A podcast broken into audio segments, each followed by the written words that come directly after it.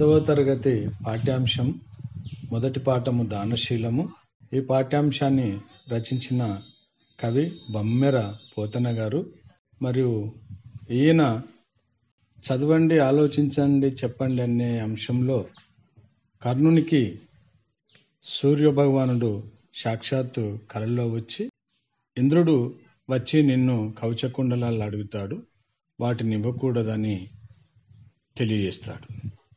అయినప్పటికీ కానీ దానగుణం కలిగినటువంటి వ్యక్తి దానకారణుడు కాబట్టి దానం చేస్తానని చెప్పేసి చెప్తాడు. కాబట్టి సూర్యుడు తన పుత్రునిపై ఉండేటటువంటి వాత్సల్యము కుమారుడు అనే ప్రేమతోని చెప్తాడు. ఆయన ఈయన సునాయాసంగా తిరస్కరిస్తాడు.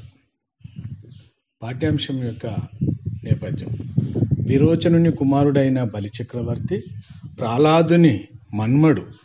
ఇతడు తన శక్తి సామర్థ్యాలతో స్వర్గలోకాన్ని ఆక్రమిస్తాడు. ఇతని పరిపాలనలో కొందరు దేవతలు స్వర్గాన్ని వదిలిపోగా మిగిలిన వారు వివక్షకు గురవుతారు.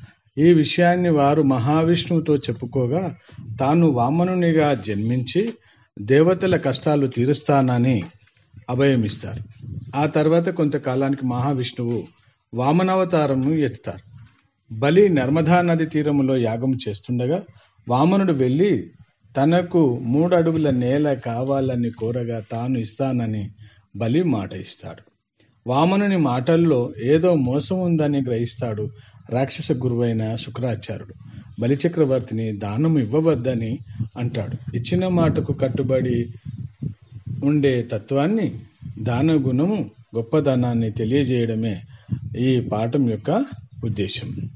పాఠ్యభాగ వివరాల్లోనికి వెళ్ళినట్లయితే ఇది ఈ పాఠ్యభాగము పురాణ ప్రక్రియకు చెందింది. పురాణం అంటే పాతదైనను కొత్తదైన కొత్తగా భాషించేటటువంటి దానిని పురాణం అంటారు. సర్గం ప్రతిసర్గం వంశం మన్వంతరం వంశానుచరితం అనేవి పురాణ లక్షణాలు. పురాణాలు పద్దెనిమిది. వీటిలో భాగవత పురాణం ఒకటి. పోతన తెలుగులో భాగవతాన్ని రాశాడు. ప్రస్తుత పాఠ్యభాగము శ్రీమద్ భాగవతము అష్టమ స్కందములోని వామన చరిత్రలోనిది. కవి పరిచయం.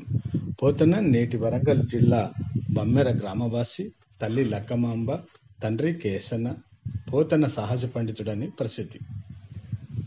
పో మానవ మాతృలైనటువంటి రాజులకు తన గ్రంథాన్ని అంకితము ఇవ్వనని భగవంతుడిచ్చినటువంటి కవితా కళను భగవంతునికి అంకితం చేస్తానని చెప్పి తన భాగవత పురాణాన్ని శ్రీరామచంద్రునికి అంకితము చేశాడు.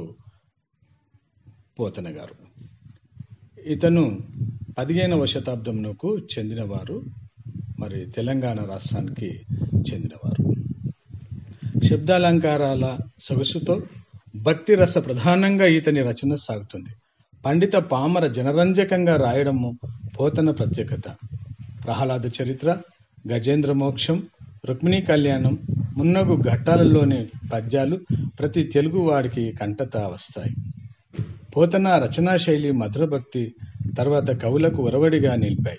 వీరభద్ర విజయం భోగిని దండకం నారాయణ శతకం అని ఇతర రచనలు కూడా రచించారు.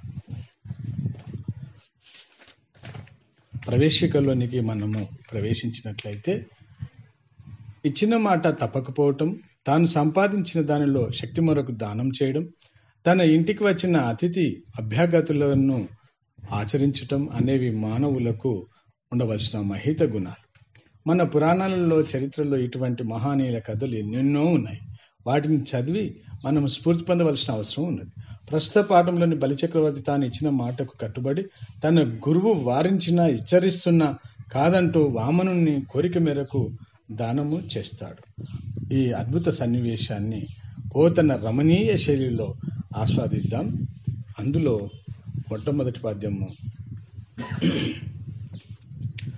కులమును రాజ్యమున్ తేజమును నిలుపు మీ కుబ్జుండ విశ్వంబరం. అలతిమి బోడు త్రివిక్రమ స్ఫురణ వాడై నిండు బ్రహ్మాండము. గలడే మాన్పను కండు నా పలుకులా కర్ణింపు కర్ణంబులన్. వలది దానము గీనము పంపుమా వర్ణిన్వదాన్యోత్తమా ఈ పద్యం యొక్క భావం. దాతల్లో గొప్పవాడ ఓ బలిచక్రవర్తి. నీ కులాన్ని రాజ్యాన్ని పరాక్రమాన్ని నిలుపుకో. ఈ పొట్టివాడు విష్ణువు. కొంచెం మాత్రమే తీసుకొని పోయేవాడు కాదు. మూడు అడుగులతో మూడు లోకాలను కొల్చే త్రివిక్రమ రూపాన్ని పొందుతాడు. బ్రహ్మాండమంతా నిండిపోతాడు. ఎవరైనా అతడిని ఆపగలరా? నా మాట విను. దానం వద్దు గీనం వద్దు ఈ బ్రహ్మచారిని వామనుడిని పంపించు.